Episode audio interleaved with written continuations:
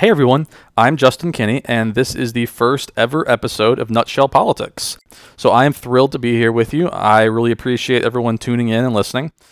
Now, as I said, this is my first official episode, so before I kick off an international politics topic, which I'll be doing for future episodes, I wanted to give a little background of myself, kind of establish why I'm doing this, how I got to this point, that sort of thing. Uh, so here goes. Uh, I grew up in North Carolina, uh, just outside of Charlotte, with my parents and my sister. And when I was young, I had some very high aspirations, politically, I should say. My parents will tell you that the very first answer I ever gave to the question of what do you want to be when you grow up was king. Uh, very simple. That's it. Just wanted to be king. I, I saw myself as being particularly apt for politics in some sort of a monarchical form. Now, king of what you might ask? And I, that's a good question. I, I didn't really know. I nothing in particular maybe everything. I just wanted to be king. I, I knew that i was the right person for that job. As you can imagine i was pretty crushed when i got a little bit older and realized that was a bit of a pipe dream. Monarchical reign i found out is hereditary. It doesn't just get passed down to whoever wants it. And you know, in the rare case that it isn't hereditary, I can't exactly count on being able to pull a sword from a stone or having some watery tart throw a sword at me like King Arthur. So my dream was crushed, but my political ideas and aspirations matured over time. I started to move in different directions. I, I got a bachelor's degree in psychology, very interested in how people think I'm a master's degree in forensic science, uh, and now I'm currently working on a doctorate in political science. I teach international relations and foreign policy, terrorism studies at a university. I, I've traveled. I backpacked across Europe one summer, you know, really enjoying learning about different cultures and how everything fits together that way. I even published my first book, a mystery novel. It's called Precipice. It's under an author pseudonym I use, which is J. Robert Kinney, uh, with more books to come in the pipeline. But I've been very interested in kind of how everything works politically, culturally, theologically, and that's kind of where where I got to this place where I am now, where I'm studying politics at a university. But you might kind of wonder why someone like me, you know, stressed about working on a PhD dissertation, you know, teaching, my writing, etc., would want to add yet another thing to his plate with podcasting, and and I think that's really solid question. It's it's a time consuming endeavor. It just takes a lot of effort to to throw into a podcast. But but here's the thing. Podcasting is this kind of unique avenue. It's a, a place where I can tell the stories that I think are important. I can explain concepts and context that I really think people need to know. You know, the things that are happening in the world that are truly meaningful. You know, as a population, I, I think we've become so reliant on the mainstream media to tell us what's happening in the world and while the media does sometimes do an admirable job of this, ultimately what they cover, how they cover it, how much they cover it is driven by ratings. It's a competitive market out there for media companies. There's heavy incentive to keep the focus on domestic issues. Those things sell better to the American public, I think, for obvious reasons. And there's also this incentive to move quickly from issue to issue to, to keep people's attention. You know, they never really dwell long enough on any given topic to provide context that I believe is necessary to really understand what's going on, uh, and increasing superficiality of the topics that do get covered as well. So I hope to kind of fill the gap, fill that gap with this podcast. I want to provide that context, that focus on foreign issues that we here still need to know, things that, that still affect us. Uh, you know, whether that's how the rise in Islamist terrorism can be tied back to this 40-year-old revolution, why the Syrian civil war spiraled out of control the way that it did, you know, what the big deal is with the Chinese militarization in the South China Sea, uh, why is Israel such an important piece of real estate for so many people, or, or what exactly is going on in, in the enigmatic country of North Korea? You know, conflict, terrorism, trade deals, uh, the battle for hegemony, the role and breakdown of religion and theology on the global stage, the importance of understanding cultural differences you know, when analyzing various political situations. These are all issues that the American public really needs to know. Because we live in this world of increasing globalization. international ties and relationships mean more to us today than they ever have before. And in a world where the media is largely failing to educate us on some of these cultural issues and contexts, I want to help fix that. So that's it. In a nutshell, that's why I want to do this. I think it's important. I think it's a, a growing hole of understanding made worse by these kind of media battles for viewers. Uh, it's it's an issue where, where I personally am very fascinated with how everything works together. uh, politically and culturally. And it, I think this is a, an area that I can really do my part to help. And of course, too, podcasting is it's one of those few projects where no one can tell me what to do or how to do it, and I, I think that's beautiful. So, uh, so with that intro behind this, I want to kick this off. Uh, this is episode one, uh, so I've picked kind of an easy one right out of the gate. You can get an idea of what this podcast will be like. Uh, I want to spend a few minutes talking about nuclear weapons. Now, a nuclear weapon is essentially an explosive device, a bomb or missile that uses nuclear energy to cause an explosion. It's using it's deriving the, the destructive force from a nuclear reaction, uh, either fission or a combination of fission and fusion. And I'm not going to get into the details of like how nuclear engineering works. That's not my field. But a nuclear weapon is what's considered an absolute weapon. And this is a name that was given to it only a few months after Hiroshima by a, a famous political theorist named Bernard Brodie. Now, the idea here is that traditional weapons are considered relative weapons. They can be compared to one another, give or take. So, you know, I have more tanks than you, or I have more guns than you, or soldiers than you, bombs. Uh, you know, training and strategy obviously play roles, but more or less, the country that has either the more weapons or the better traditional weapons will win the war. Right? But a nuclear bomb changes that. It changes the calculus. If I have a nuclear bomb, even a single one, it doesn't really matter how many men you have, or how many guns you have, or tanks, or even regular bombs you have. I'm still capable of winning. It, because it's a unique weapon that is so much more destructive than any previous weapon that it's forever changed how we view warfare. To the point where, like I said, even a single one makes you a global power it makes any rivals kind of rethink going to war with you all on its own. And this is how a country like, say, North Korea, which really has no business being a global power alongside the likes of United States and Russia, France, and China, somehow still manages to command such attention on the world stage.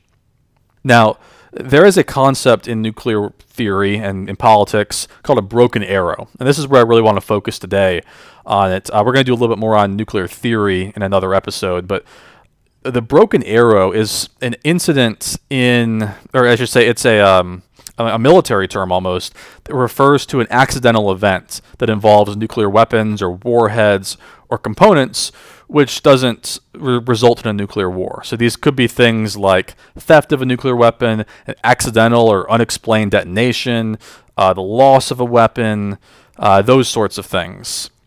So even though they don't really result in nuclear war, broken arrows are, are really bad, very dangerous situations. And this is something that all countries have had to deal with at one point or another that have had nukes. The United States itself has been involved in 32 of these. We've been the culprit in 32 of these weapons. You know, we're a first world major power, a hegemon, a superpower, and we have 32 broken arrow instances which includes, I should say, 11 U.S. warheads that have been straight up lost. Seven of those were lost inside the U.S. borders. Uh, eight of them have never been found. So there's still eight nuclear weapons that the United States has lost that we have never found. That's that's crazy. And that's I mean that's way too many to discuss individually. Uh, which not to mention so so many that's hard to believe almost. But I wanted to spend today touching on a couple of these cases that are some of the worst. So the first one I want to touch on took place in 1958. This was off the coast of Savannah, Georgia, uh, in the waters off of Tybee Island, actually. So there was a, a practice exercise, a simulated combat mission, like a training flight, that was taking place, and there was a B 47 bomber that was included. It had a Mark 15 hydrogen bomb on board, a, a single one uh, that was about 7,600 pounds. And as part of the exercise, it somehow managed to collide with an F 86 that was also part of the exercise. This is a fighter plane. And so the fighter plane crashes, its crew member ejects safely. But the B 47 managed to stay airborne, at least temporarily. It was losing height very fast, and it was starting, they were starting to get a little worried that you know, if there was an emergency landing, there might have been a, there might be a possible detonation, and so to protect the crew, they elected to simply jettison the bomb out the back. Uh, they were about 7,200 feet above the water when it was released, and it plummeted very rapidly, landed in the water just off the coast of Tybee Island. Now, it sank into the water. Obviously, it's very heavy. Sank many, probably as much as 15 feet below the silt at the bottom of Wassaw Sound, if you're familiar with that area. Now, it's quite likely it wasn't carrying the plutonium core like installed that was needed to carry out the full explosion. Um, although weirdly enough, there's some question about that. Uh, some people claim it was there. Some people claim it wasn't. Probably wasn't, but we're not really sure. This one is really interesting though because while when the, when the bomb struck the ocean, they didn't see an explosion, and as I said, it sank very quickly. And they have mounted several recovery efforts to try to find it. Uh, several at the time, and every handful of years, they talk about going out and finding it again. You know, just a few years ago, they actually tried to narrow down the possible resting spot of this bomb to an area about the size of a football field. But you know, they've trawled the area many, many times, and they cannot find the bomb. It's totally missing. They believe it's probably somewhere, as I said, as much as 15 feet below the silt at the bottom of the, the sound there, but it's been unable to be found ever since. Now, they do routinely kind of check to make sure that you know the water isn't testing higher for radioactivity and that sort of thing, which would you know prove dangerous, but also help them track down where the bomb is. But this is a bomb that's been missing now for about 60 years, and still nothing. To this day, they've never found it. Now, the next one I want to touch on took place actually the same year, 1958, uh, just about a month after the one off of Tybee Island. And this one took place in South Carolina. And in this case, you had a, another B 47, this is a Stratojet from Hunter Air Force Base that took off uh, from Savannah, Georgia, or that area, around 4:30 in the afternoon, and it was scheduled to actually fly to the UK and then later to North Africa as part of a military operation at the time called Operation Snow Flurry. Now, what happened here was the captain on board the aircraft basically saw in the cockpit they had a fault light that came up that was showing that the bomb harness locking pin had not engaged. So he kind of reached around the bomb to, to pull himself up, but he accidentally managed to grab the emergency release pin, grabbed the wrong thing, and the nuclear bomb dropped to the floor of the of the B-47. Now, the weight of the bomb being very, very heavy forced the bomb bay doors open again accidentally and dropped the bomb about 1,500 feet, or sorry, 15,000 feet down to the ground below. Now, this bomb actually hit the ground and detonated partially. Uh, they had the conventional weapons that were on board that detonated. Uh, the reason it didn't go nuclear is the the fissile nuclear core was being stored elsewhere on the aircraft, so it wasn't on the bomb at the time. But the conventional explosives detonated.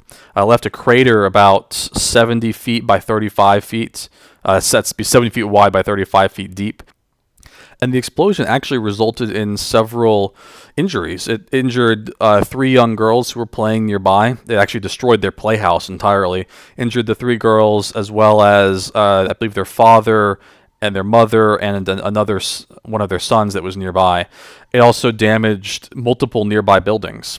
Uh, the U.S. Air Force actually got sued by the, the family of these of these victims and were paid out roughly the equivalent of like four to five hundred thousand dollars total in today's money. You can actually still see the crater today. It still exists. It's a little hard to get to at the moment uh, because it's on private property with no like public access to it. But it, it is still there. It's a little overgrown by ve- vegetation. Uh, but this was one of the most famous instances. It actually made international news at the time. Uh, but this was again far from the last one that took place. Uh, there was another big one that took place about three years later. This is in 1961 in Goldsboro, North Carolina so one one stayed up.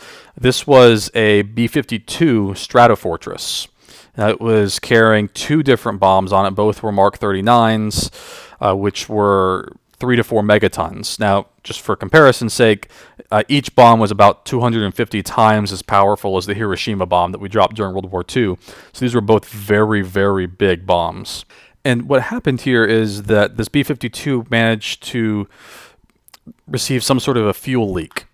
Uh, not quite sure how that happened, but it was losing fuel very fast, and so the aircraft was directed to make an emergency landing at a Seymour Johnson Air Force Base, if you're familiar with that. But as it was going down, the pilots somehow lost control of the aircraft. They weren't able to keep it in a stable descent, and so the pilot basically ordered his crew to eject. and then the plane ultimately crashed.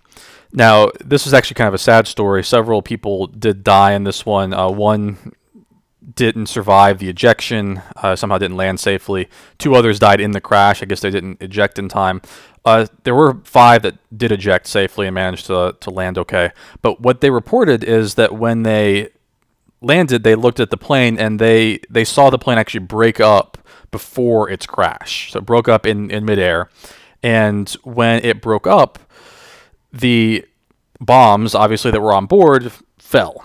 And so this payload of these two Mark 39 you know, thermonuclear bombs uh, were released and fell to the ground. Now, they were released from a height somewhere between about 1,000 and 2,000 feet. Not 100% sure on that, uh, again, because the, there weren't people on board anymore.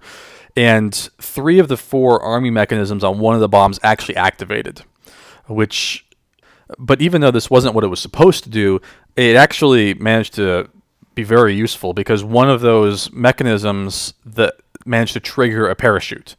And so the one bomb deployed about a 100 foot diameter parachute, which allowed the bomb to hit the ground with very little damage. And this bomb was actually found intact, standing upright. Its parachute got caught in a tree on the way down as I said, there were multiple arming mechanisms that triggered. One did not, which is pretty much what saved us from having a nuclear explosion in Goldsboro, North Carolina. Very, very thankful for that. Pretty much all the mechanisms failed except for this last one. And that last mechanism is what prevented the bomb from going off. Now, as I said, there was, there was a second bomb on board. This one did not have the parachute that deployed. And so the second bomb actually dove and plunged straight into a muddy farmer's field at about 700 miles per hour. So it hit the ground very, very hard, but the speed actually probably caused it to disintegrate without detonating any, any of its conventional explosives. And it was broken up into many, many pieces. Some of those pieces were never recovered. They did thankfully manage to get a hold of the core back, as well as a couple other pieces, the, the tail, and a couple other things too. Now, this bomb was partially armed when it left the aircraft, but it did not fully arm, and that the but the evacuation of the second bombs, the last components, was abandoned. There was uh, groundwater flooding in that area, and they, they couldn't get to all of it. So most of the thermonuclear stage parts, including some of the uranium and plutonium, were left in place, uh, which are still in that farmer's field to this day probably in the neighborhood of 180 feet below the surface, sank in, into the mud. Now, had either of these bombs detonated, we would have essentially lost eastern North Carolina, the effects and the radiation of which would have been felt states away. So this was a pretty big deal, and it was very, very lucky that it didn't go off. Uh, the this particular incident, though, did cause quite a few reforms in things like how you design B-52s or how you design some of these arming mechanisms. So it did have kind of a lasting legacy uh, because of this. Now, as I said, this there has been 32. There's been other cases, other parts of the country. There was a crash near Yuba City, Cal- California, that had some new nuclear bombs on board. Uh, there was one Savage Mountain, which is near, which is in Maryland, kind of near Barton, Maryland. Uh, there was the famous Damascus Titan missile explosion uh, that took place uh, in kind of rural Arkansas. And there have been quite a few even outside the United States as well. I've been focusing on the U.S. ones, but the U.S. is not the only culprit here. You know, there have been quite a few other countries that have had problems. Uh, the, as many as 50 nuclear weapons were lost. I, I mean, just straight up lost during the Cold War, a lot from the Soviet Union. The Soviets were reportedly working on something called a suitcase nuke at the time. These are nuclear weapons that have a relatively small yield, you know, maybe destroy a city block instead of a whole city. But the idea here is they were portable enough to be carried in a suitcase, hence the name. So they were something you could really kind of wheel around with you and carry. When the USSR fell, many of these nuclear suitcase nukes were lost. Now, thankfully, those devices would not be usable today due to due to degradation of the materials. But the fact that nuclear weapons have just vanished from superpowers is a pretty terrifying thought. And it's what underscores a lot of the argument that many p- political scientists and policymakers will argue that we should be focused on non-proliferation, the big non-proliferation treaty, you know, that encompasses most of the world, and this idea that if if a major superpower can't keep safe control of their nuclear weapons, you know, can we really trust other states that may may not have the same material capabilities to do the same?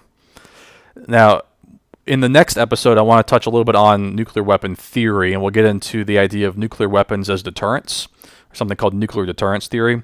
It's a, a very influential theory that's underscored a lot of nuclear policy f- for really decades. But the exploration of that theory will have to wait for another time. I'm going to go ahead and uh, end this episode here. I want to really thank everyone for listening and sticking with me through the first episode of hopefully many more to come. I really hope you enjoyed it. I look forward to next time. Uh, if you'd like to follow me on social media, my Twitter handle is at Justin R underscore Kinney. Uh, you can also track me on Facebook. I have a Facebook page under J Robert Kinney, which is what I write my fiction novels under. Check out my book Precipice on Amazon. Follow me on Facebook. Follow me on Twitter. Uh, but until next time, this is Justin Kinney of Nutshell Politics, and I'm signing off. Thanks so much for listening, guys.